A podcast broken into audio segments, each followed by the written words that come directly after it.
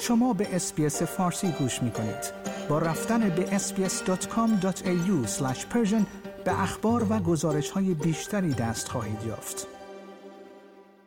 مالیات دهندگان استرالیایی هزینه تصفیه حساب چند میلیون دلاری با خانم بریتنی هیگنز کارمند سیاسی پیشین پارلمان استرالیا که یک شکایت جنجال برانگیز را علیه یک کارمند سیاسی دیگر آغاز کرده بود پرداخت خواهند کرد.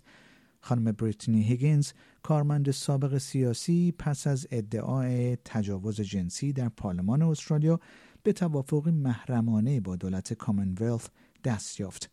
نور بلومر وکیل مدافع خانم هیگینز روز گذشته سهشنبه 13 دسامبر بیانیه کوتاهی را در این خصوص صادر کرد. خانم بلومر گفت در میانجیگری که امروز برگزار شد دولت کامنولث و خانم هیگینز ادعاهای او را حل و فصل کردند. در این بیانیه آمده است به درخواست خانم هیگینز طرفین توافق کردند که شرایط توافقنامه محرمانه است.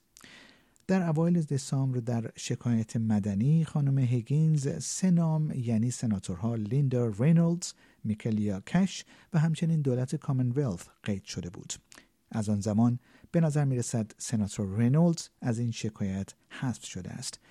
در اسناد موجود قصد خانم هیگینز برای شکایت به دلیل آزار جنسی، تبعیض جنسی، تبعیض ناتوانی، سهلنگاری و قربانی شدن نشان داده شده است.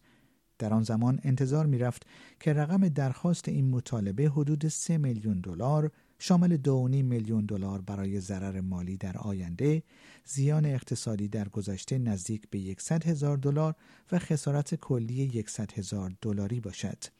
اگرچه هیچ یک از این ارقام در بیانیه روز سهشنبه ذکر نشد. خانم بلومر گفت طرفین از واقعیت حل و فصل این پرونده استقبال می کنند. خانم هیگینز مدعی است که در سال 2019 توسط بروس لرمن در دفتر وزارتی سناتور رینولدز مورد تجاوز قرار گرفته است. در آن زمان هر دو این افراد به عنوان کارمند سیاسی کار می کردند. آقای لرمن همواره این اتهام را رد کرده است.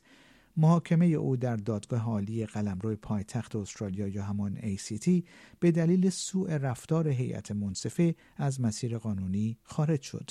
سپس دادستانها تصمیم گرفتند که اقدامات بیشتری را دنبال نکنند.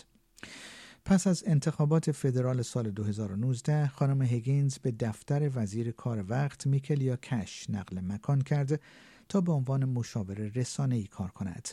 آقای لرمن نیز در حال بررسی ادعای بیمه و اقدام قانونی برای افتراست. آیا می خواهید به مطالب بیشتری مانند این گزارش گوش کنید؟ به ما از طریق اپل پادکست، Google Podcast، Spotify یا هر جای دیگری که پادکست های خود را از آن می گیرید گوش کنید؟